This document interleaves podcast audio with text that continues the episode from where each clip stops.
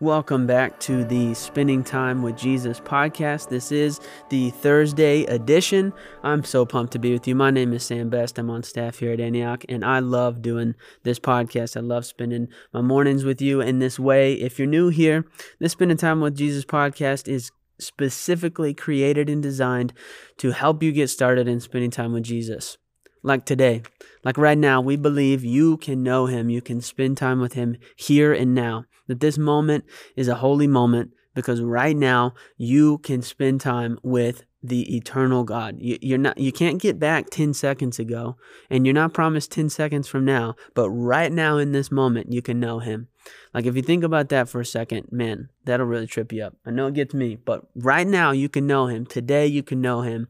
And that's what we're doing on this podcast. Today we're going to uh, share some stuff that just gets the ball rolling for you this morning. You might have shown up and go, okay, I'm here, but I don't really know where to start that's where this podcast comes in. And it's not really meant to be the only thing you do. Feel free to do more. Feel free to read more, to pray more, to worship. Do your thing this morning. But we are here just helping you get started this morning. And I just, a couple other things I want to say is that if you're here this morning, I want to encourage you that you're not alone. You're not the only one going after this this morning.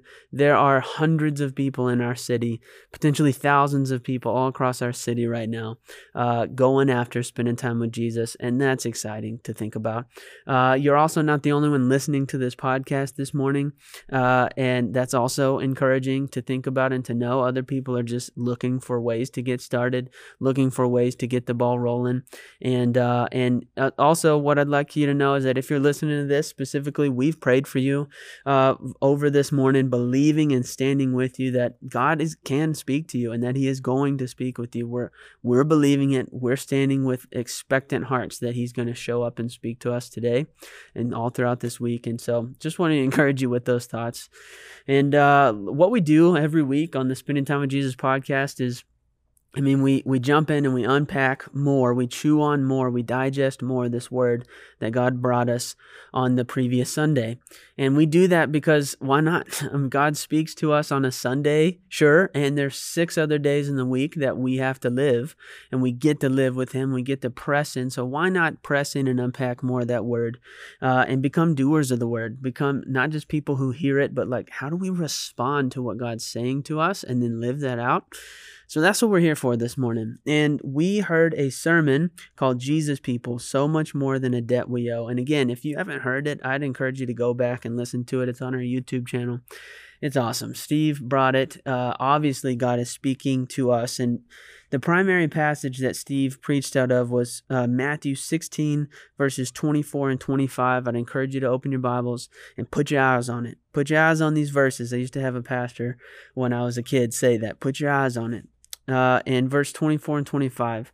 I'm going to read it for us this morning. If anyone wishes to come after me, he must deny himself and take up his cross and follow me. For whoever wishes to save his life will lose it, but whoever loses his life for my sake will find it. And wow, I mean, we, as we've talked this week, uh, and as Steve mentioned on Sunday, there's a lot there. And uh, what Steve kind of equated verse 24 and 25 with was like 24 is like the command. Obviously, we believe in it. If you it, wish to come after me, Jesus is saying this. If you wish to come after Jesus, you must deny yourself and take up your cross and follow him. That makes sense. That we understand that. That's the command. But the promise is that for if you do this, uh, you will lose your life, sure, but you will find life if you lose your life in my for my sake, which is crazy to think about, and so many questions come to mind, obviously. Uh, but we've been unpacking that this week, and something Steve mentioned was like, okay, so there's areas of our life where we don't actually believe that, or we'd live differently if we did. If we believed that letting go uh, and and doing His way, God's way, is better for us, we'd actually let go and do it. And and Steve shared a couple of examples, uh, specifically the one about finances stands out, and just want to call that to our minds this morning as we think about it. Uh, Steve talked about how he let uh, finances, the love of money, like drive him for so long and it never satisfied and he kept holding on to it believing that it would at one point or another, at one, like at one time or another, one day it would satisfy him. It would provide. He would find life in it, and it never did. And then, long story short, go back and listen to it. But he he was brought to a place where he realized this will never satisfy. I will, okay, God, I give in to your way of doing this. I choose you. I give my life.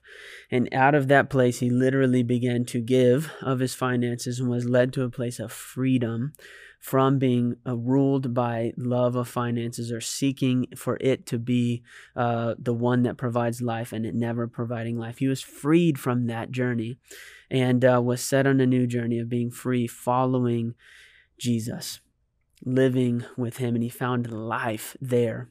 And I, I bring up that example this morning just because I want us to ask God the question this morning Are there areas in our lives where we're holding on to something? I just want us to create space for God's Holy Spirit to highlight and speak to us this morning. That's like, no, no, no, you're holding on to something, but I have life for you. I know it may hurt, it may not be easy, but if you let go of that and, and follow me, lose your life for me, lose this part of life for me. It's not really working for you, anyways. My way is the only way to life. So come to me, uh, and I will lead you into all things. I'll lead you into life. I want us to just go and ask Him that question because why not? His way is better. Let's lean in and ask Him to show us now right? Because the sooner the better. So I'm going to pray for you as you embark on this journey of inviting God's Holy Spirit to reveal things to you this morning, to just show you some potential blind spots or red flags that maybe you can't see. And that's fine. But He's He's a loving Father who is leading us into freedom, into relationship with Him. And I'm believing this morning in faith that He's going to show some stuff to you out of His loving kindness and draw you in. Oh, Holy Spirit, we come to you this morning. We, we just say, This morning's for you. We're here for you. We want to hear from you. And as we as we embark on this journey of inviting you, I pray, Holy Spirit, that all who are listening and inviting you in, would you highlight to them uh, the things? Would you highlight to me this morning the things that are in my life that I'm holding on to? That if that if I would let go and follow you, I would actually have life. Show us in your loving kindness. We we submit to you. Uh, we make room for you to speak to us this morning. Holy Spirit, come and lead and guide us in loving the Father with all our heart, soul, mind, and strength this morning. Uh, show us where we're not and teach us how this morning. In your name, Jesus, we pray. Amen.